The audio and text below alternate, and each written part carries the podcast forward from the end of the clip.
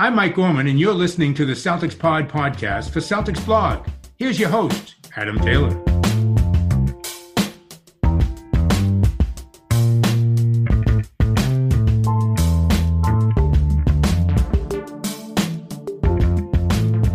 What's up, everybody? Happy Wednesday.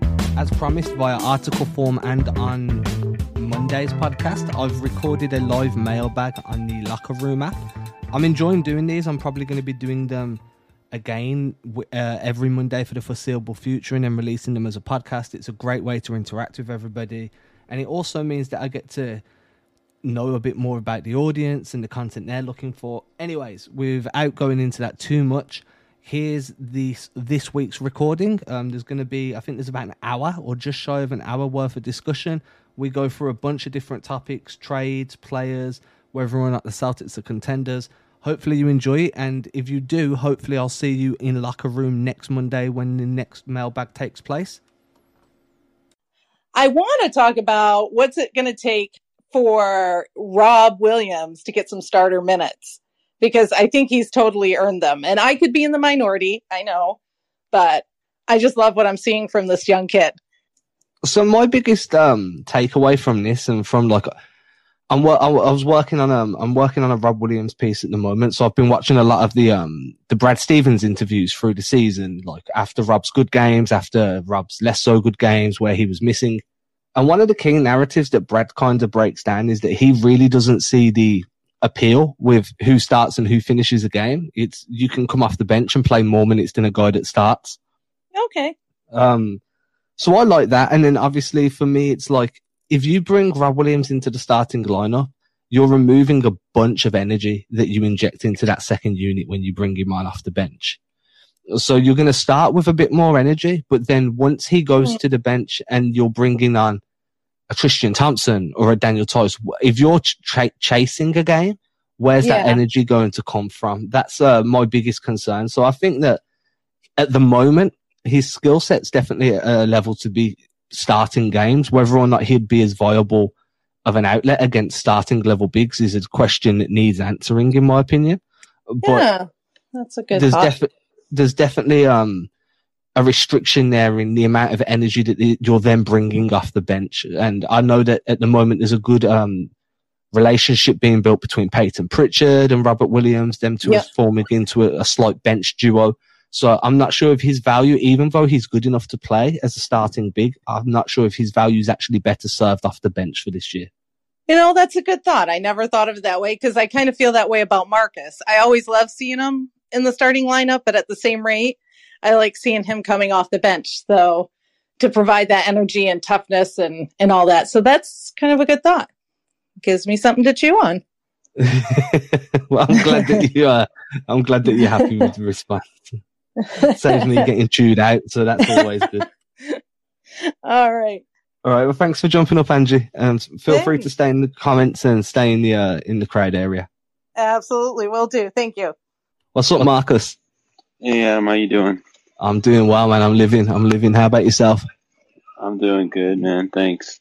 Um, uh, just to touch on Robert Williams real quick, in addition to something else, but I think something uh, that's also holding him back is he kind of seems like he has like a pseudo minutes restriction with his lingering hip in- injury. So that could also be a factor as why he's not getting the same amount as maybe like a Theis or Thompson. Um, so we'll see how that goes as the season moves along. But I agree. I think he provides really good energy off the bench.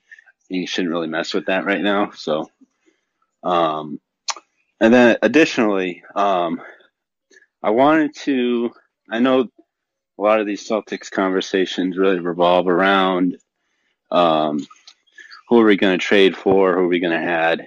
Um, I think Nikola Vucevic is probably unlikely because of the amount of assets or lack thereof of assets that we even have to trade for him. Um, but Aaron Gordon, um, I, I don't see how it would take that much to get him. Um, he's having one of the worst seasons of his careers. Um, if you look statistically, um, his shooting percentage is down. Um, his points per game is down.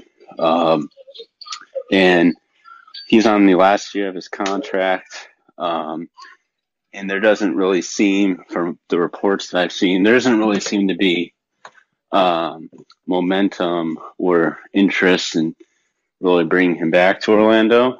Um, so I, I, I, just I think he he has a lot of untapped potential. I think he's a lot better than what he's shown over the last couple years. Um, what what are your thoughts on what it would take to bring Aaron Gordon in terms of um, who, who, the Celtics could trade and what what what what it would make what would it work? I mean, first of all, I agree. I think um, Aaron Gordon's been miscast in his um, role for the last few years. I definitely don't see him as a first or second option on offense, and I think he could thrive as like a fourth option on offense, where there's not as much onus on him creating his own shot. There's not as much option, um, onus on him being a focal point and being asked to be a high level play finisher. I think if he was asked to play within the flow of the offense more, take his opportunities when they come to him, but no need to force them and no need to try and carve out his own offense and looks, then I think he could thrive. I think he'd inject a bunch more athleticism, which would allow the Celtics to up their pace a little bit, especially with him at the four. You kind of get to move away from that two big lineup, so you get to really start injecting fast break opportunities and there's going to be more backdoor cuts, more lob threats available. So I think he's actually a really good option with the TPE. In terms of trades, I'm not too sure. I think that if Orlando decide to um, pull the trigger on this one, they're going to want some young pieces, right? So Langford or Nesmith are going to have to be part of the deal. They're not going to be interested in Tristan Thompson, I don't think, because they've already got like Jonathan Isaac when he's back from injury. They've got um, I think Mo Bamba's still on the books. Vucevic is on the books. So that takes that contract away. I doubt that the Celtics will be willing to leave on, move on from Marcus Smart for a guy like Aaron Gordon, just because although recasting him in a role that suits him better is pretty much a surefire way to get better production. It's just not good. He's just not the level of player that I think warrants moving on from Marcus Smart. So I think it'd be a package based around one or two young guys with high upside and then filler salaries. So whether that be, um, you know, um, I think that you'd try and move Carsen Edwards in any deal as part of a filler salary. Um, good right. thing is with the TPE, you don't need to match salary to bring a guy in, but obviously you need to put a package together. So I'm assuming it'll be a couple of picks, some high upside young guys, and then one or two guys that they'd like to take a flyer on that they think they could get some form of production out of. Right. Yeah. I guess that also begs the question is is he really worth using the TPE on? Um, if he's a, a, caliber of a player that you, really aim to, to get back. And I think just based on the flashes you've seen from him in his first couple years, um, I think he could really be a better player than what he is, what he's been, especially this year, and not being the focal the focal point like he is really in Orlando or one of the focal points. I think that could also free him up some more. Um, and um, in even last year, um, all this talk about trading for Clint Capela, Gordon is a different kind of player, obviously, but he brings that rim running um, presence like Capela does um, in terms of his athleticism. Um, so if if they could swing that somehow, I think that would. If they, my first preference is Harrison Barnes, but um, the price might be too steep for him as well. So um, I, I, think Aaron Gordon could be a a good value um, trade. but I guess we'll we'll see how that goes. Yeah, I mean his age fits the timeline a bit better. Um, I do think that if you put him in a position where he's just more of a use, shoot, and attack within the flow of the offense, I think you're going to see a much better version of him than compared to what you're seeing right now. And I also think the Celtics just need more athleticism. They've got a couple of guys that are like crazy athletic, but across the board, I do feel like that's an aspect of the team um, construction that's quite poor is there's not enough guys that can play above the rim. There's not enough guys that can offer you vertical spacing. And then, as you say, you've got uh, Gordon can rim run because of that athleticism, but he could also start to really work on honing his three point shooting because he's not got going to be tasked with scoring 20 to 30 a night. It will be more play a complementary role behind JT and JB, um, help stretch the floor out so Kemba doesn't have to struggle as much to break down defenses when driving the lane, and then just be ready to hit your knockdown shots when the ball finds its way to you. You know, I think he could be a really good option, and he's one of the more realistic options in my opinion too. Yeah, I would agree. Um, I think that the cutting back on some of his shot attempts would give him an opportunity to be more efficient. If, in, in, in with the Celtics, obviously he would he would be taking less shots. Um, but uh, that's all I got. Appreciate you uh, bringing me up. Of course, man. Thank you for jumping up. I hope you're all good. Yeah, you too. Hey, Pat, how's it going? Adam, what's up, dude? How you doing? I'm doing well, man. I'm doing well. Yourself? I'm doing all right. I'm doing all right. I'm uh, I'm I'm nervous here. I'm nervous that we're going to get a typical Celtics trade deadline, which is that they're going to be in on everything supposedly, and they're going to make no moves. And you know, uh, we're getting to the point. I think, at least, we're getting to the point now with the Jays where you know you have these two guys, and obviously great players. We know, like we know they're great players, but at a certain point, you have to try to build around these guys to keep them here, to to tell them that you know we're going to realistically try to compete for a championship with you here.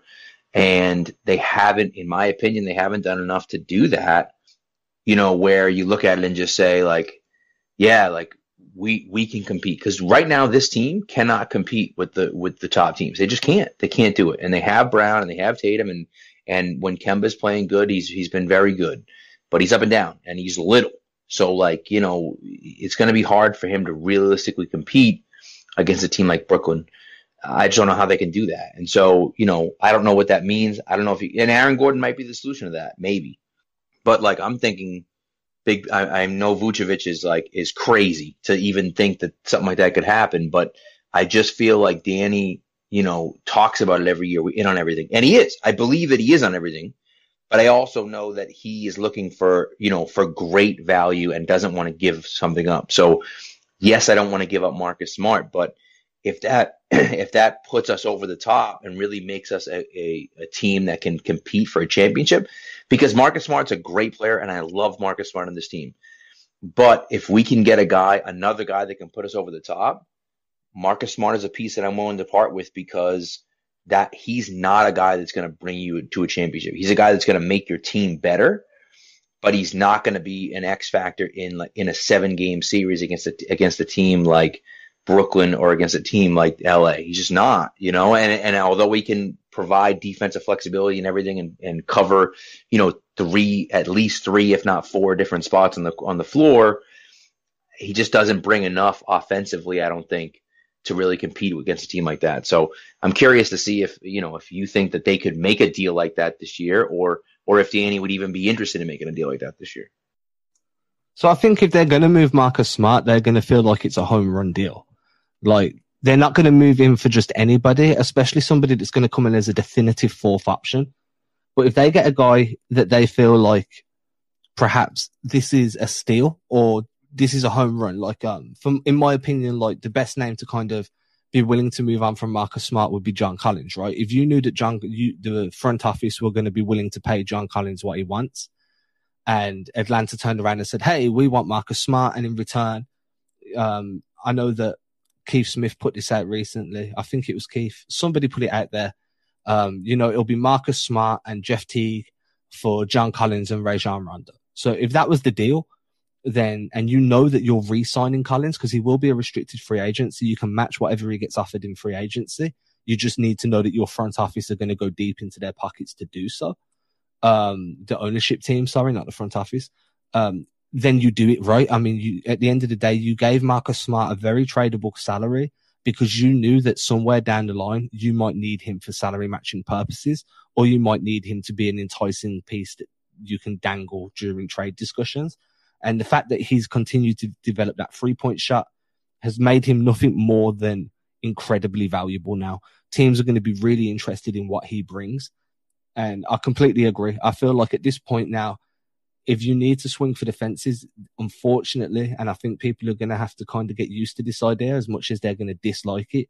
There's a big chance that Marcus Smart will be one of the centerpieces of any trade to bring in a fourth or third star, depending on where you want to put them. So you could bring a guy in and move Kemba down to your fourth option. Kemba doesn't have to be the third guy. He can always play down at four. Um, you, are going to be able to stagger guys again. So you'll have two out, two on the bench, two out, two on the bench, the way they did when Hayward was healthy too. And that seems to be the way the Celtics have wanted to be constructed. So just consistently two high level scorers on the floor at all times. Uh, to me, John Collins is that guy, but I do genuinely believe it would take um, a few different things like Marcus Smart, like the ownership team agreeing to go into the tax to keep him. And then you'd need to make sure that John Collins is going to be happy in the situation that he's coming into as well. Right. No, it's a great point. And that's, I mean, everyone's talking about like, you know, Smart is valuable, which he is. I think that I think that Marcus Smart, you can't you, you can't overstate how important Smart is to the team. But again, like I said, it's just it comes down to in a playoff series, you need to have a step in and score, you know, at a at a consistently high level, and they just don't have that right now. And I know Kemba is that guy, but like I just don't know if Kemba can do it consistently in a seven game series against a team like Brooklyn. He's just not he's not big enough. He's just too small, you know? And so it's like, yeah, okay, Kyrie's covering him. If Kyrie really plays lockdown defense, like, which, I mean, Kyrie's not a great defender, but like, if he really plays defense against Kemba, like, he's got what, like five, six inches on him? Like, it's difficult for Kemba to do anything. You know what I mean? So that's, that's, that's for me, that's one of those things where it's like, you have to get another guy that can be another option. And as, as painful as it would be to move on from Smart because everyone loves him, and rightfully so. Um, I think that you know you kind of have to do it if if that's what it's going to take. But, anyways, man, thanks Adam for for chatting and answering my question. I appreciate it, man. Of course, man. And anybody listening to this on the podcast later in the week, or anyone who's in the um in the audience, Pat, if I'm not mistaken, you run the um SB Nation um Patriots podcast, right? He's already gone. Um, I'm pretty sure he does run the SB Nation Patriots podcast. So make sure you go check out Pat. Hey, Lucas. How's it going? I'm doing well, thank you. You? Good, pretty good. Can't complain. Ready for ready to watch Celtics basketball, that's for sure. Um, but uh, you know, as far as like the trades go, I think I would really look forward to the Celtics front office trading draft capital, like future draft capital and some younger people, as opposed to like a player like Marcus, who makes like such an impact right now because you know, as we've seen the past few drafts, like the rookies and stuff we've drafted really haven't made an impact. So I think if we can maximize our return just giving up picks and maybe some young guys who aren't contributing, personally, I think that's the uh, that's the route I would love Danny to go. I mean, that's the ideal world, right? Where you're giving up just guys that are on the fringe of the rotation that still have a bit of upside that um, is enticing to teams and then future picks. The only downside is the Celtics are projected to be a good team for the very foreseeable future, which makes them picks a lot less um, valuable because you know they're not even going to land in the lottery. They're going to be late first round picks. It's like Milwaukee trying to use draft capital to bring in a filth guy.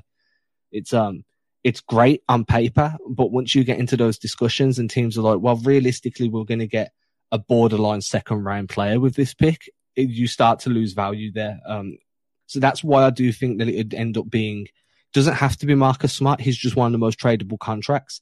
Tristan Thompson's another guy that's a tradable contract. But I've got a feeling it would take one of those type of contracts um, for a team that finds that player highly valuable along with that draft capital to make any deal work. And then you're probably still going to have to throw in a young piece too. Yeah, totally. Um, see how like the Patriot, I mean, the Celtics first round picks aren't that valuable. But what about? I mean, obviously we've seen Time Lord like rise to the occasion, start playing really well. Um, do you think he's going to be a valuable trade chip? I know people might hate this idea, um, and honestly, I don't love it. But if he keeps playing as well as he has in like the short minutes, I think um, maybe he could be a valuable trade chip come the deadline. But like you said, you know, Smart and Thompson are the tradable uh, contracts. But do you think teams could maybe, uh, you know, the value for Rob Williams kind of going up? Yeah, I mean, coming into the season, I think his value was quite low. Um, multiple injuries, multiple lung stints in the treatment room. I think he's rebuilding that value quite quickly. Um, definitely, in my opinion, he's in the top four most tradable guys on the on the roster, probably top three. Uh, Marcus Smart, obviously, being your most tradable name. Um, then I'd probably have it as um, Robert Williams. Then I'd probably have it as Tristan Thompson, just because of the uh, the locker room presence and the championship experience that he has. Plus, that's also quite a manageable contract. So yeah, I think um, Robert Williams is a very tradable name. Uh, in fact, I'd say Romeo Langford and Aaron Nesmith are probably ahead of Tristan Thompson due to upside. Um, but I definitely think that Ro- Robert Williams is a very, very tradable asset. And it's going to be very interesting to see how much the Celtics value him if his name starts being um, thrown around in trade discussions with other teams. Yeah. So keeping that in mind, I remember during the, his draft, I remember that the Wizards were really interested in him. And I know Bradley Beal has said uh, like he doesn't want to trade or anything, and they don't want to trade him, understandably so. But uh, that is a situation where I think I'll be able to like be able to stomach trading Marcus Smart as far as what's coming back because someone mentioned earlier, you know, in the playoffs you need offense, and I think Bradley Beal is the level of offense that could get the Celtics over the top as opposed to a guy like John Collins. So like a first round pick, Robert Will and Marcus Smart. Um, I don't know if if Washington's even answering the phone or like considering that, but I feel like as far as like value is concerned, that that is where I'd be able to like uh stomach losing some great guys for a player like me. Yeah, that's not gonna get it done. I think if if you if you're going after the whale like Brad Beal, then um it's going to include probably Jaylen Brown too. They're not the the amount of offers that they're going to get and high level players and packages they're going to be offered. Uh, a Marcus Smart as a, a centerpiece of a trade deal for Bradley Beal just wouldn't, unfortunately, just wouldn't be enough. Um, they wouldn't want to take on Kemba Walker. They've already got Russell Westbrook's contract there.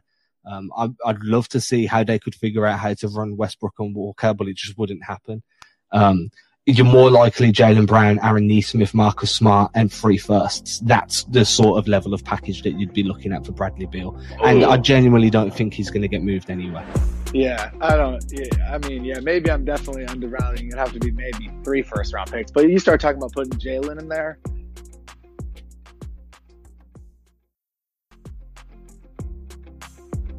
and then it just doesn't seem like it. It's uh, because other teams will come in with packages like Ben Simmons centered package, or totally. you'll have you know, or you'll have like um, a package centered around um, Brandon Ingram, and maybe they're maybe they're getting Brandon Ingram, Nickeil Alexander Walker, and a couple of the first that um, New Orleans have in their treasure chest. Maybe it's an mm. uh, Shai Gilgeous-Alexander and five, six future picks. You know, there's so many teams out there Sheesh. with that can put a better package together. That if you're taking both Jays off the table, um, I think there's other teams that can blow any offer Boston makes out of the water.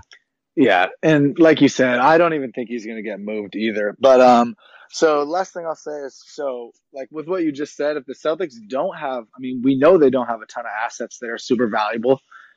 Um, do you think they should just like try and figure out what they can do as far as like fringe moves for now and like try and organically grow the team because like I said, I don't know like obviously John Collins is a good player, but I just don't think he's someone that gets you over the hump. And then what if someone offers him a big deal in restricted free agency and now you're paying John Collins I don't know what his market value is. I assume, you know, 18 to 22 maybe million, maybe I'm overshooting a bit but I just think that really doesn't move the needle as much as, you know, maybe it could. Um, so I'm just curious, do you think they should stand pat at the deadline or, grow organically? Because I, I really don't know. I mean, John Collins turned down 90 million last year. So he, he's expecting to be on 100 million plus. Right. Whew. So, um, when you when I say that you need ownership's agreement to go deep, they've got to be, they've got to be willing to go deep if that if John Collins is the name. Uh, now, usually when we're talking about fringe um, trades, usually I'm very big on never make a trade for the sake of making a trade because that's when teams can really take advantage of you, and we know that's not what Danny Ainge does. However, you go to all this effort to acquire the TPE so you can save face and be like, look, we didn't lose Gordon Hayward for, zil- for zilch. We've got this 28.5, 28, 29 million dollar coupon that we can split up on multiple players now we now have something tangible back for losing Gordon Hayward. You cannot then not use that coupon. It has to be used between now and when it expires. And whether that means you split it up into two or three guys, or you take a swing for a guy like um, whoever it may be, Vooch or Harrison Barnes or Larry Nance Jr. for whoever it may be, you take that swing. If that's not, if you want to hold that until the summer, then you need to be prepared to pay a premium because now teams know that you need to use this before it expires. So you're now not bargaining from a position of strength. You're bargaining from a position of weakness. So if you, in my opinion, you make some form of trade, whether it be big or whether it be a fringe move using part of that TPE or one of the other two smaller TPEs you've got coming up to the deadline. One to shore up this team, two to show the players that you're willing to make moves to put a contending team around them, and three to kind of keep a little bit of that strength when you go to the negotiation table in the summer.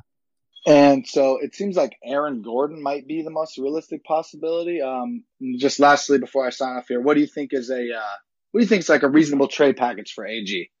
I think Aaron Gordon's one of the guys you can get if um, you know, for me it'd be most likely Aaron Nesmith or Romeo Langford, possibly both. Um, Grant Williams, I think, would be in that deal. Uh, I think you could probably try and swing one of the younger guys that aren't playing as well, and then it would be a couple of first round picks, or a first round pick and a future second, or two top ten, top fifteen protected picks. I don't think it would be a huge swing, but I do think that the the Magic would want some young talent with high upside that they can continue to build around and place around Fultz and Jonathan Isaac once they're both healthy. Yeah, and uh, so I think Aaron Gordon is who, who I would prefer over John Collins because I don't know, is there really a uh, a massive difference between those two talent wise? Like I would just say Collins is better, but I think for the value of what you'd have to give up, I think Aaron Gordon's probably the uh, ideal choice. But thanks again, Adam. Uh, love what you're doing here, man. Of course, man. Thank you very much for joining, and uh, feel free to stick around, and we'll speak soon. Can you hear me now? What? I've got you now. How you okay, doing, buddy? Good. Um, I, well, I was saying, um, I'm number one Kemba Walker fan, president of the Kemba Walker fan club. Um, I've been really happy with how he's looked like the last 10 games. I think he's shooting like 43% from the field, 41% from three, something like that. So those are back to where you would expect Kemba Walker to be. Um, I don't watch the film and break down each game the way you do. So I was just curious. Um, over the, his first 10 games compared to his last 10 games, does he look any different physically? Because um, to me, he doesn't. He looks like the same guy. He, he, he seems like he's getting to the basket a bit better over the last stretch. Um, but I wanted to know what what you've seen um, well, compared to the early part of the season compared to the, his most recent stretch of games and what's been the difference? Honestly physically i think he looks the same. We were all talking from when he returned that the burst was back. He was very shifty on his feet. He had a really good ability to change directions on a dime. Um, so physically i think that he may have just built up a little bit more durability. Um, obviously, not playing for a while, you're going to be more sore after games than once you're back in the swing of things. I think this is all confidence, man. Um, the shot wasn't falling early on. That's going to be frustrating, especially as a scorer. Um, when your whole mantra is to shoot through slumps, it's going to be really tough, um, especially to watch as well, right? Like it was really frustrating watching Kemba go two for 18 or whatever crazy lines he went for. Right. But I think well, now that one, the shot. Go ahead, sorry. Right. I was going to say just one thing I've actually noticed that isn't hasn't been Kemba like has been his mid range shooting. Um, I feel like uh, you know during the playoffs and the bubble last year, his bread and butter was that high screen roll, uh, going down into the key and taking that that jump shot with the center that drops and drops down. He hasn't really been hitting that at a typical rate that he does this season. Um, so hopefully that would be something that he can even improve even more, and that can be a another threat for the offense. Yeah, I mean that shot's quite tough for him anyway because he usually puts that sidestep in first to get to his uh, his spots around the elbows. Um, obviously you need to be in real good rhythm to get the fluidity of your shooting mechanics into position before exploding up. So that's a tough shot. I think that's going to be more reps than confidence because of the technical difficulty. It's much more difficult than just coming off a screen and pulling up. It, you've now got to add in the change of pace, to change the direction, and land and like landing off that sidestep into a shooting motion ready to explode. So I think that's going to come with more time and more reps. I'm also not that concerned about it. I think that a lot of the teams lately, they are playing a drop, but they're not dropping as deep as what they sometimes do during the playoffs. And you need a little bit of space to get that shot off when you're Kemba's height. If you're Tatum, then that's okay. You know, you're a big guy, broad shoulders. You can fight through contact a little bit more and you can create your own space a little bit better. Kemba needs to rely on his speed and, um, ability to change directions, ability to change speeds, go from fifth gear to first gear and so forth. So I think when bigs start dropping a little bit more, the hit that whole mid range area is going to become a lot more money for him. And the best way to get the bigs to drop deeper is to continually get a body of work behind you in the season of finishing around the rim and force them to have to drop to protect it from the drive. Then that mid range should um, organically start to open up a little bit more for him. Yeah, man, uh, for sure. I, I hope. I really. It seems like this program they have him on is working. Uh, so far. I mean, it's it's still relatively early, so we'll see. And they've said that he still feels great, but you know, Celtics in telling the truth on injuries and all that isn't isn't that their history that isn't that great. But uh, he looks great, so hopefully we'll we'll keep getting great production running. But thanks for bringing me up again. Of course, man. Of course. Thank you very much. Okay, does anyone else want to jump up? Send a request, Margot. I know you was up and then I was having technical issues. Did you want to try again? Oh, hey, Adam. Sorry about that. How you doing? I'm good. How are you? Yeah, I'm good. I'm good. So, as someone who believes that the Celtics, as they're currently constructed, are contenders this season to like go to the finals, do you think that that would be naive or that the team needs to add a piece in order to get there. At the risk of upsetting everybody that's going to listen to this on the podcast and at the risk of upsetting people in the crowd, personally, I think that's a little bit naive. Um, I just think they're a piece, maybe two pieces away. Um, they're definitely not there yet, in my opinion. I think that everybody underestimated the impact of losing Gordon Hayward. And then the guys that have been brought in just haven't hit the level that we hope they would to kind of bridge that loss, right? So Tristan Thompson isn't the Tristan Thompson we hoped we'd get. I don't know what we were thinking um, with Jeff Teague. That was just insane. And then the Celtics haven't been healthy, so I may be incorrect here. Once we see them as a full unit get a consistent amount of games under their belt where they're all playing together and playing at a high level, maybe they are um, conference finalists. Maybe they do have that level in them. But I just think the East has got so much stronger this year that without one more deal, one more big swing or a couple of smaller acquisitions, that this is going to be a team that struggles to get out of the second round as currently constructed. Yeah, I mean, I think that's a fair point. Like, I kind of agree. Most of my, I guess, naive naivety is that the word would be from you know just being really hopeful about Kemba getting more consistent as he like is playing more consistently, and then also Marcus Smart coming back and being the Marcus Smart that defense has you know carried us. Yeah, and that's completely fair. I mean, Kemba Walker, a lot of the how this season goes rests on how healthy and how productive Kemba Walker can be. The more productive he is, the less weight that's on Jayson Tatum and Jaylen Brown's shoulders. So I completely agree there. You know, like if you if you can spread the load, then everybody's going to stay relative um, relatively fresher than what they would if you can't. Um, if you've got Marcus Smart to be the primary point of attack defender with Jaylen Brown rotating over as your secondary point of attack defender, and then you've got Tristan Thompson keyed in. There's a good defensive core on this team that you should be able to build out around and build out towards the ball from. But there's so many moving parts here that I do think that adding an extra name, an extra guy um, that can do multiple things well, is going to really ease this burden on everybody. Because at the moment, there's a huge burden on Marcus Smart to be this defensive All NBA level player, there's a huge burden on Kemba Walker to find a, a very specific baseline of production to be able to ease this weight off of the, the younger Jay's shoulders.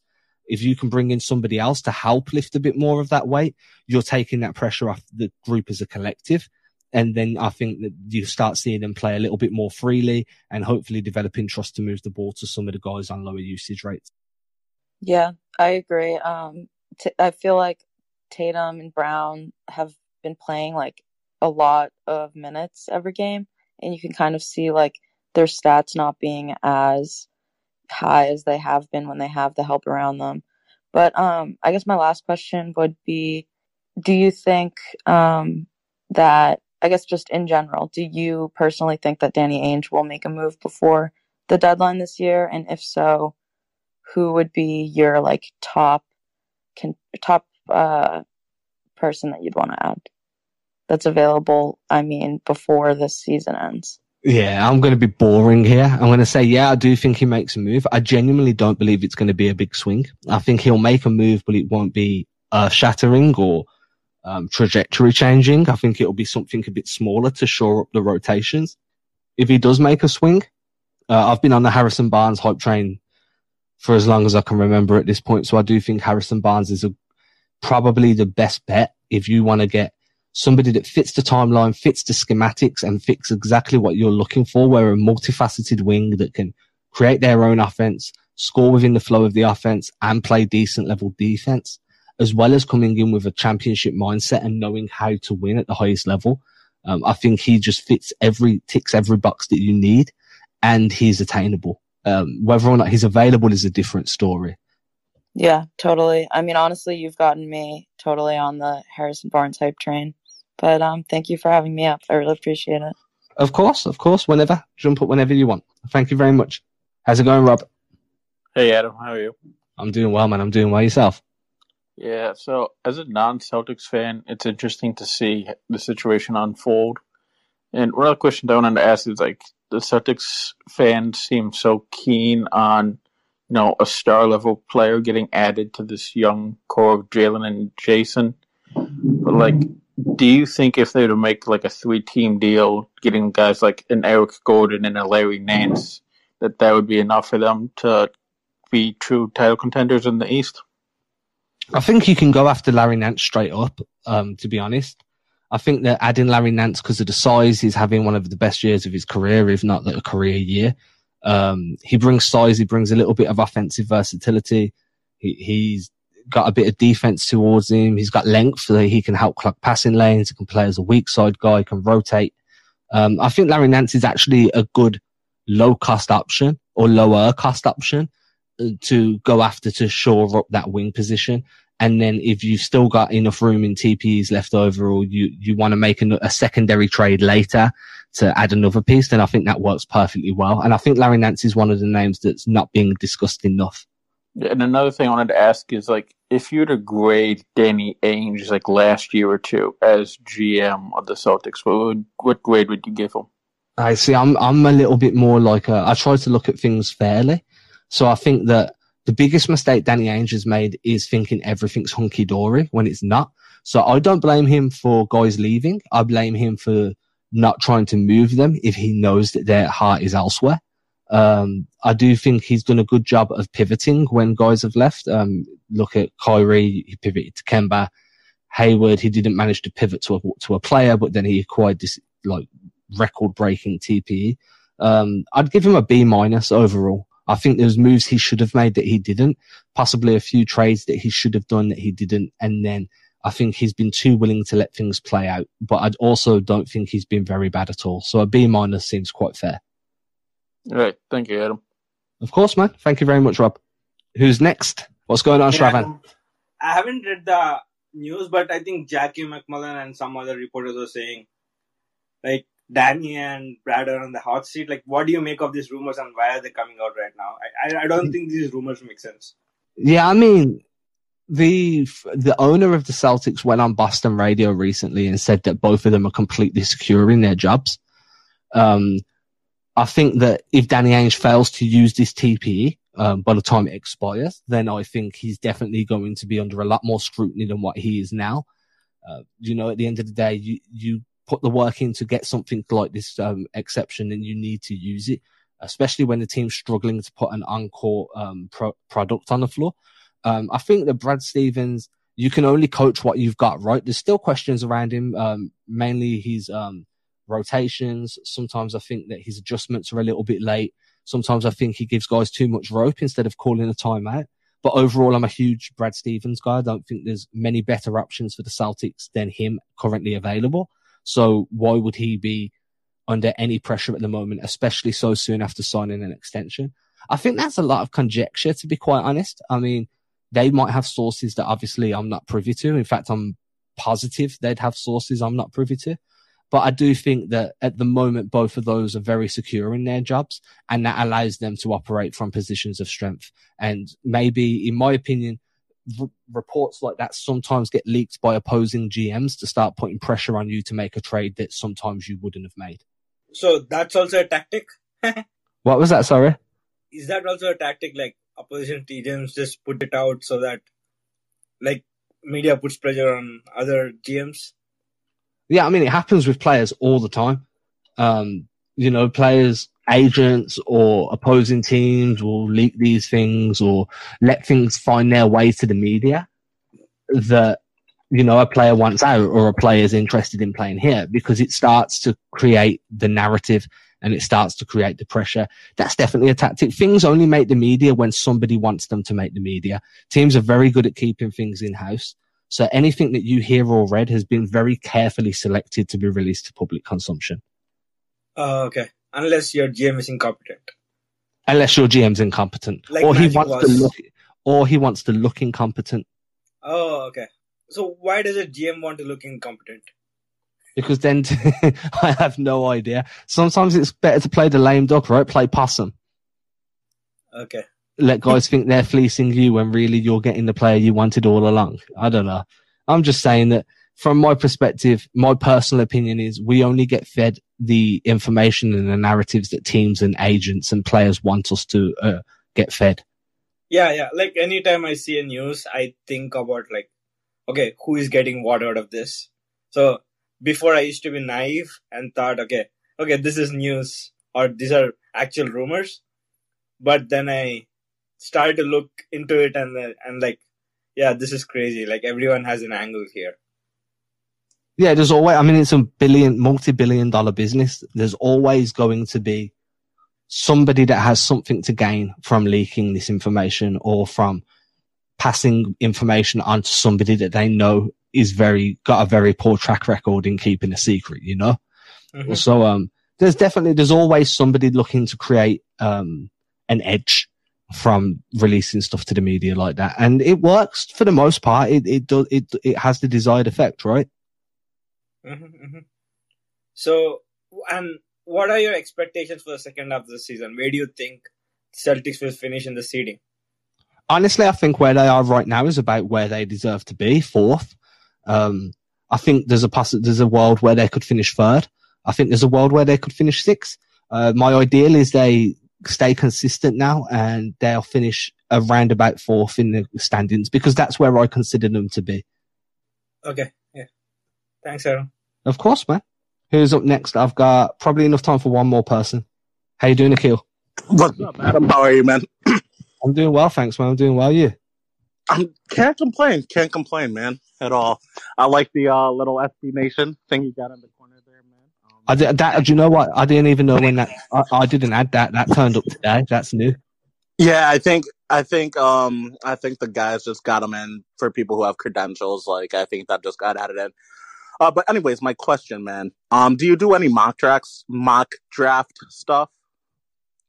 Um, honestly, no. Simply because I don't really get as much college games in as what I'd like to. Oh, damn, Um, yeah, that's true. I forgot you're all the way overseas, man. Yeah. Um, Uh, cl- closer to the draft, I tend to do mock drafts, but I like to bring people in that know far more than what I do, that are way smarter with draft scouting than what I am. Because, Um, because, yeah, I'm I'm not a big Celtics guy, but I am a Michigan State alum, as people know. Uh, one guy I thought that Celtics who should have drafted and they just missed on was Xavier Tillman. Um, like I just thought he was perfect for you guys as a center because he's super good defensively and he switches quite a bit. Um, and he just kind of made sense as a fit, especially because Brad Stevens is a college coach and he and he kind of knows how to coach those dudes. Oh man, let me switch my question up now. What do you what do you Uh, guys uh, think? uh, go yeah, ahead, what do you guys ahead. think? You're, what do you guys think? You're like, what's your like, what's your playoff ceiling, and then and then what do you look forward to this summer in free agency to maybe push you guys over the hump? So ceiling at the moment is anywhere between the second round exit. Um, depending on where you finish in seeding, it could be as early as the first round. We have to be realistic here. Um, ceiling is obviously a conference, uh, a finals. I think the more realistic ceiling is a conference finals. Uh, this team has proven very adept at adjusting during seven games and six game series, and Brad Stevens has proved himself to be a very good coach in that aspect. So I'd see them uh, ceiling of a conference finalist again. And then in the summer, it all depends on what moves get made now. So um, if they don't really make any moves towards the trade deadline, then I'd see them looking to create a sign and trade with the TPE for a decently well named player that would be available on the free agency market that a team wouldn't want to lose for free. For sure, for sure.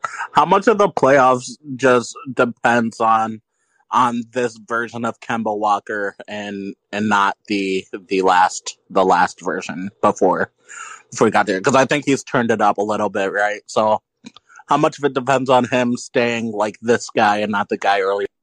Oh man, loads. I mean, um, I think that Kemba Walker is going to be one of the biggest X factors on this roster in the playoffs. Um, we saw what happened last year where teams were very, very cautious of the uh, effects that he can have when he gets hot, which is why they were doing very specific defensive schemes. Namely, Toronto did it. Um, we saw Miami go to that inverted zone to try and negate any threat of a Kemba Walker penetration. Um, so teams were making very big adjustments to their defensive schemes. Less so Miami because they ran that inverted zone throughout the year, but they were making sure to limit Kemba Walker's exposure to the ball and exposure in offensive situations as much as possible. So having Kemba as a fully healthy version of himself where he can play off ball, find himself open, create some looks for himself, and then on ball have enough explosion in his legs to create space, finish off the drive, come up off screens and ju- um, drain jumpers in guys' face. I think that's going to be imperative.